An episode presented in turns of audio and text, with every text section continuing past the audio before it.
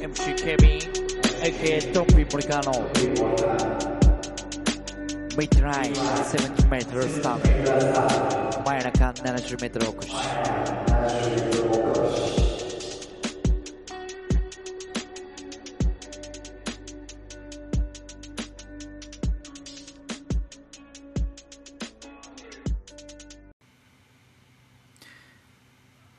トピー森川の真夜中 70m おこしでございます。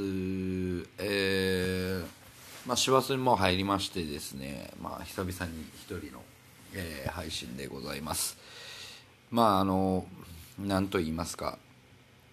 うん2020年ねえーいろいろありました。まあそんな中でもねやっぱり最後はね笑ってこの2020年を終わりたいということでね。まあ例年に比べればどうですかね。早い方早い方なんかな。でも早い方言うてもねなんか早い時もありましたもんね。12月頭とか、えーの時もありましたし、えーまあ、とうとうですね何の話かと言いますと、えー来週に迫っております、え m 1グランプリ、えー来週日曜日ですね。20日の日に、えー放送されます m 1グランプリのお話でございます。えーまあ何を隠そうやはり何を隠そうというかね別に隠してもないです、えー、もともと漫才をやってました私なんですけれども。うん。やっぱり1年で一番楽しみな日かもしれないですね。うん。まあ漫才を離れてもやっぱりずっと見てますし、見なかったことはないです、えー見なかったことはないっていうのも、まあ、おかしいんですけど、まあ、リアルタイムで見れなかった時って結構、うん、ありましたね仕事とかで。まあその時でももうできるだけこうね、えー外の世界というか、えー SNS 関係も遮断して、えー見ないみたいなね、えー生活を送ってましたけどもたまにねそういうことをこうツイッターとかで言うとですね、え2年ぐらいありましたね。LINE で、えーあの先輩がなんか送ってくると。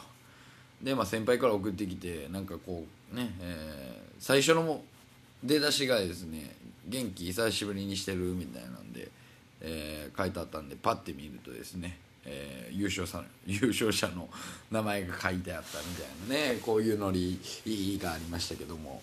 あれほんまに迷惑やからね。これ芸人やからまかり通ってるっていうところもありましたけどもね。ほんまにいやいや楽しみにしてたのにみたいなねありますけど、えーネタバレをさせられ、えーね。ネタバレラインを送りつけられるっていうのもありましたけども。まあなんで結果を知りたくないかっていうとやっぱりまあこれは別に芸人やから芸人じゃないからっていう問題ではなくまあこう先入観で見てしまうっていう部分がうんあるのを避けたい。優勝したのはこの人なんだからっていうところですね、えーまあ、ちょっとうんまあハードルが高いというかもう結果ね優勝するっていうの分かってるんでまあそこをどう思うかだと思うんですけども。まあそれ以外はやっぱりね2位3位が誰なのかっていうところもありますし。で見ててねやっぱり3位と4位のこのせめぎ合いでまた1位がその優勝者バレたバラされたね優勝者が出てきてなかった時にあここはもう決勝この3人3組で行くんやとかね分かってしまうっていうところが、うん、ちょっと嫌かなっていうのはありますけども、まあ、それ以外はですね全然はい。まあ大丈夫なんで。うんまあねここそれ以外はねフラットには見れたりするなっていうのもありますけども。でもやっぱりリアルタイムで見るんが一番かなっていうのはありますね。まあ1回見たからといって、え2回3回見直したりはするんですけどもね、まあ、その大会大会でやっぱり敗退した中からでも一番好きなネタがあったりするんで、えーまあ、それを見たりします。で、まあ、とうとうですね、えー何年前ぐらいかな。m 1だから再開した時ぐらいですかね15年。あの時にはもう離れてたんで、えー、いや最後の m 1出たんかな。なんかそ最後っていうかそのなんていうんですか再開された時は出たんかな確か。うんなんかそんな記憶ありますね。だから15年が最後。で16年から。まああのアマチュアとしてね何回か出たりはしてますけども、まあ、プロとして出ることがなくなったのは15年が最後かなと、まあ、その頃からやっぱりこう自分に近い先輩っていうのがね、えーちょくちょく出てくるようになりましたそしてまあえー、しまいには後輩が優勝してしまったり、まあ、同期も出てきたりっていうのもありましてですね、まあ、より身近に感じることができるようになる M1 まああの開催当初っていうのはねやっぱりもともとテレビで見てた先輩方あっていうイメージまあその時素人ですからね、えー見てた芸人さんが。っていう、まあ、今バラエティーの中心になるようなメンバーですよね、えーでそれがだんだんこう、えー芸人になりたいと志すようになってから、えー知った先輩たちであったりっていううところがまあ2000うんまあそれこそ15年の時がそういうメンバーでしたよね、うん、だ最後だ笑い飯さんとかが出てきた時ぐらい最後優勝した時はもう芸人やってましたんでね、えーノンスタイルさんぐらいの時ですね。あの時が、うん、ちょうどこうタイムリーな感じですね。でちょうど芸人 NSC 入る前の大会がサンドイッチマンさんの優勝した時だったんであの辺はやっぱりもう熱としてはものすごかったですよね、まあ、そういった意味で、まあ、今年、まあ、2020年、えーまあ、ちょっとうん決勝のメンバーを見て思うことはガラリと色が変わったなというふうには思います。で、えー去年から連続で出てるのが、えーニューヨーク、まあ、ニューヨークは、えーそのもともと芸人やってた年数でいうと1個下になります、えー NSC15 期かな。東京やったら。15期になるんですかね。僕ら確か14やったと思うんで、うん、僕は大阪で31なんでね、えー多分 NSC15 期だと思うんですけど。その辺あんま覚えてないんですよね。東京の何期っていうのが。あんまり覚えてないんですよね、えーで、えー見取り図さんですね。見取り図さんは僕らの2つうー期で言えば上ですね、えー NSC29 期さん。だ見取り図さんとニューヨークの2組。あとはその2組かな。確か。あでオズワルド。オズワルドがね結局何期になるんかっていうところがあんまり分かってないんですけど33か4になるのかな。その辺になるんですかね。だから 2, 3つ下か4つ下かもはたまたもうちょっと下なのかっていうところ。うん。この3組が、えー連続出場おで、えー、アキナさん。アキナさんはねもう結構な、えーキャリアで、えー、さんは、えージャルジャルさんとか銀シャリさんとかと一緒の25期。で、えーボケの秋、えー山名さんが、えーかまいたちさんとか和牛さんとか。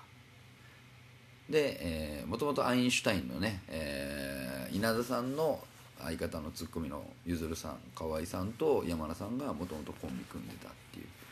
そういう経緯もありますね。でもそれでトリオになられて、まあ、1人抜けて今のアキナっていうのができてるんで、えーまあアキナさんが一番キャリアでは上なんでしょうかね。だから結成年数が15年なんでね。だからもうキャリア的には多分ラストイヤーとかあと言われる年数よりちょっと超えてるかもしれないですけどね。でもまあ結成年数で言うたらまだ全然っていうところでアキナさんが、まあ、芸歴としてのキャリアは一番上ですね。いや芸歴としてのキャリアで言うと これがまたややこしいんですけど、えー、今回初出場の錦鯉さんっていう、ね、東京の漫才師さんですね、えー、所属がソニーですね、えー、ハリウッドザコシショウさんとかバイキングさんとかアキラ100%さんとか、まあ、そういったあ、まあ、ちょっと色的なあ感じの事務所ですよね、まあ、そこの事務所なんですけれどももう芸歴で言うたらもう二十何年20年目ぐらいじゃないですか。長谷川さんとかは。もともと北海道の方っていうのは聞いてるんでね長谷川さんが。だったらその高俊さんとかもちょっと下の世代高俊さんぐらいの世代で言うたら一緒やと思うんですけどね。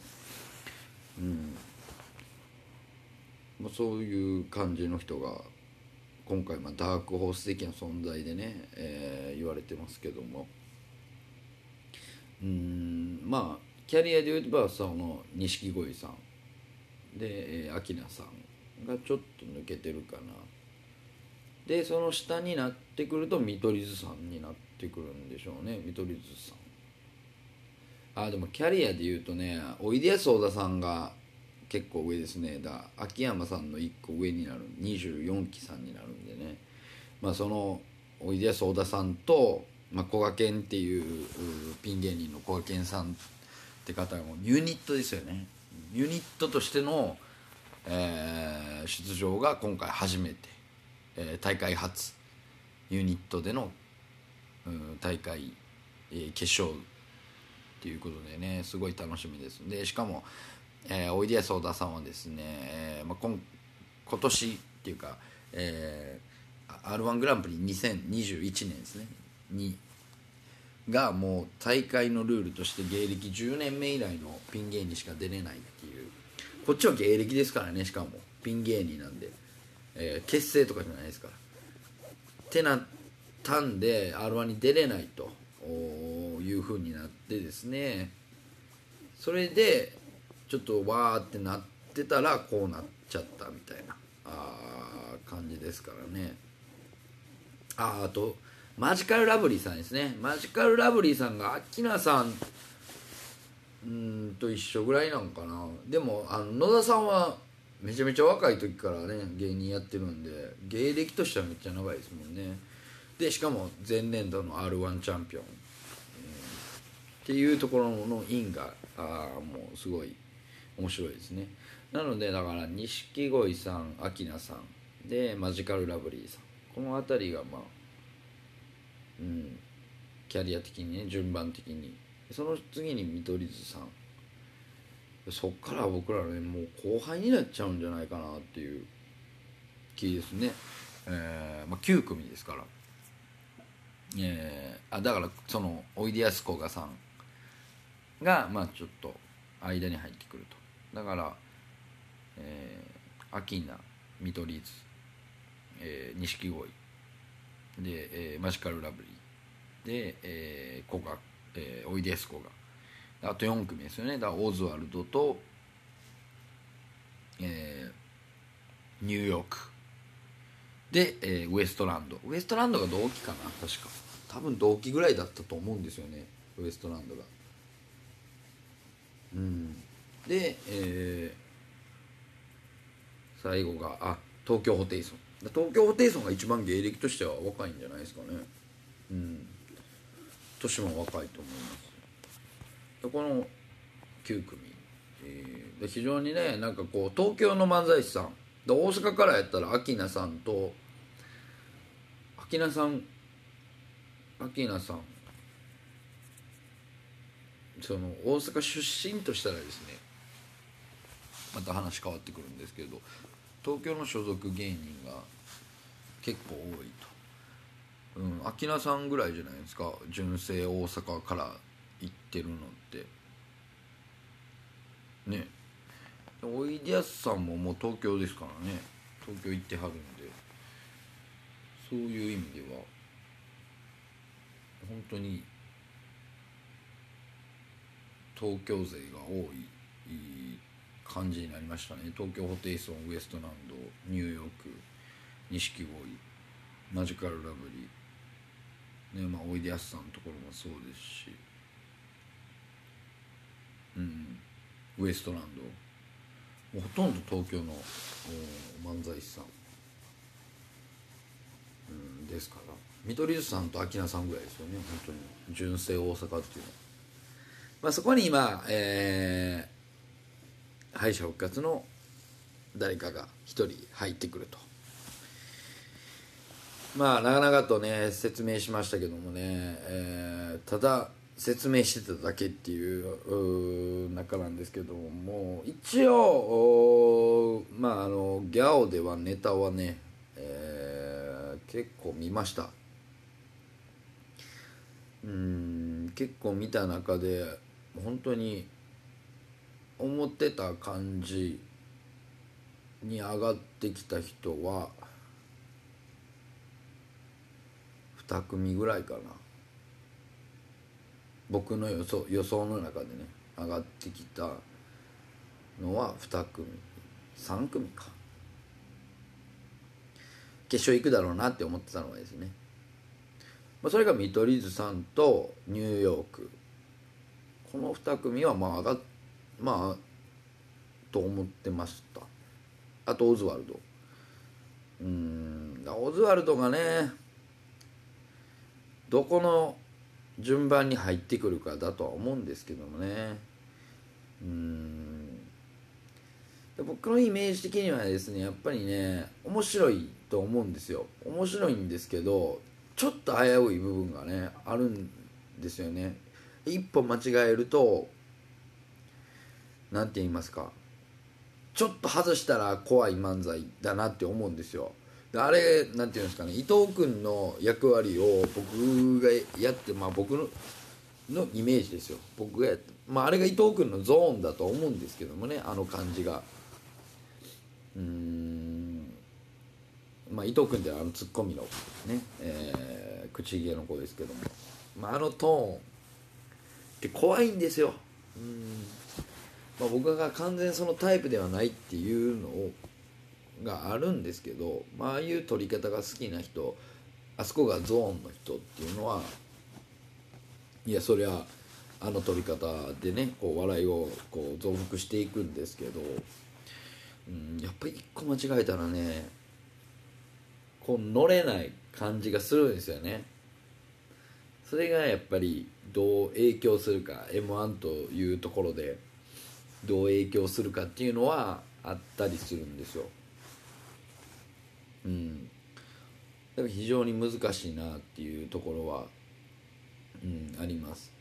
やっぱりお祭りなんでねちょっとお祭り系の方が僕はいいんちゃうかなとは思うんですよね。うん。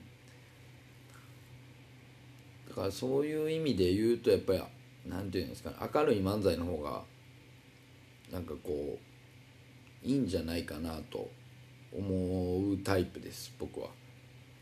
明るい漫才が好きですっていうわけではないんですけどやっぱり人間の嫌な部分を笑いにするっていうところが好きやったりあと何言ってんやろこいつっていうちょっと偏屈な考えを聞くのがうん好きなんでどちらかというとやっぱりそのフレーズも好きですよ。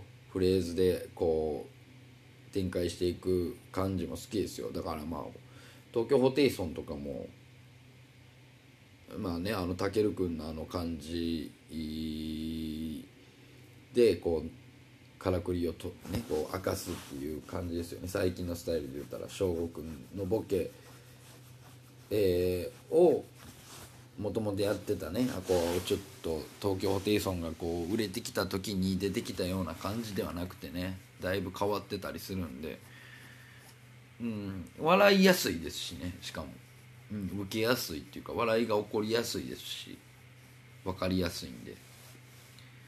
でえ何何何何あそういうことかっていうのがパンってなりやすいのは東京ホテイソンかなとは思うんですよね。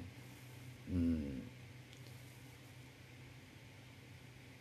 あとその m 1としての空気感で受けそうなのはやっぱアキナさん。うん。なんか満を持して感がありますね。でここ最近やっぱり東京のネタ番組とかでもそこまで露出はしてはらなかったんでそういう意味ではアキナさんの、まあ、順番次第ではうんまあ行くんじゃないかなっていうのがあります。未知数はやっぱり錦鯉さんですかね。僕でもマジカルラブリーさんめっちゃ好きなんですよ。うん。あのー前回あの上沼さんにあの酷評された時のネタも僕めっちゃ好きだったんであの時は、うん、行くなって思ってたんでで行ったんあの時のネタとかめっちゃ好きだったんですけど、うんまあ、今回もテイスト的にはもうねあの感じだと思うんですよね。野田さんがめちゃくちゃな、うん、ことを言うてめちゃくちゃなことっていうかねでめちゃくちゃなボケしてで村上さんが結局付き合ってしまうみたいな。あの結局付き合ってしまう感がねやっぱりなんかこうマジカルラブリーさんの良さが出てますよね。うん。ああいう漫才がしたいなとは思ってましたね。こうああいう漫才っていうかなんていうんですかあこうああいう仲の良さが出るような、うん、漫才は好きっすね。あれは仲良くなかったらできないですからね。多分 あんな漫才は仲良くなければできないですから。うんあとはだから負のオーラを持ってるやつがどこまでいくかっていうところですよね。陽に対して。だからそれがまあ僕の中でオズワルドであったりあとはウエストランド、うん、井口くんの負のオーラがどこまで全国的全国区でどこまでこう爆発するかあっていうとこじゃないですかね。うん。まああとはニューヨークですよ、うん、ニューヨークがどんな感じのネタを持ってくるかっていう。僕はねニューヨークこそやってくれるんじゃないかなと思ったりするんですよね。なのでまあ僕の優勝予想は、えー、アキナさんニューヨーク敗者復活っていうところですね。で未知数なのはやっぱり錦鯉さん。ですね。で見取り図さんは今回3回目なんですよね。えー、3年連続。で取るんやったらここなんですよ。絶対に。うん。やっぱ4年目5年目ってなってくるとうん厳しいかなっていうのはなんかこう例年のね的に露出的にもなかなか厳しい部分はあるかなっていうところですね。森山さん次第じゃないですか。